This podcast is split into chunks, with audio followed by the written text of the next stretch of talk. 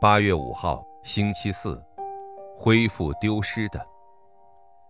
格林多后书四章四到五节，此等不信之人，被这世界的神弄瞎了心眼，不叫基督荣耀福音的光照着他们。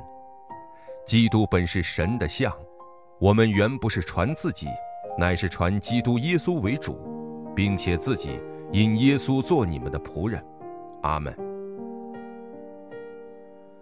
按照神的形象被造的人是属灵的存在。得救的神儿女如果享受宝座的祝福，自然就能击溃掌控了世界和文化的撒旦及其战略。恢复宝座祝福时。就能发现他连德，如同圣经的七名 Remnant 一样，就会得到救活时代的绝对应允。我们首先要恢复和享受的内容是什么呢？一，身份和权柄。得救的神的儿女，正确的刻印福音很重要。福音的话语扎下根，与祷告连接，宝座的祝福就会彰显。这时起。身份和权柄显现出来，可以享受主的天君天使的帮助，并且发现神的天命才是活着的真正理由。跟随应许走应许的旅程，正确的使命会成为人生的目标。如此，我们和未信者过的是完全不同的人生。二，属灵背景和属灵状态。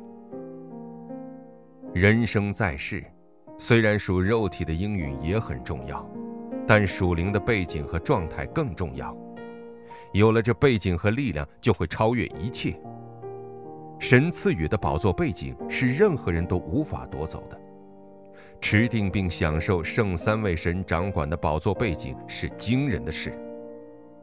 这时，所领受的唯有唯一性。和再创造的祝福，会成为永远要享受的属灵系统。拥有享受福音的祷告奥秘而生活，大脑和灵魂会和永远相连接。无论在哪里，集中于身份、权柄以及宝座背景中圣三位一体的神，就会领受救活时代的应允。应许祷告，神啊。因着圣三位一体神的能力和同在的恩典，让我享受宝座的祝福，开始真正的集中吧。奉耶稣基督之名祷告，阿门。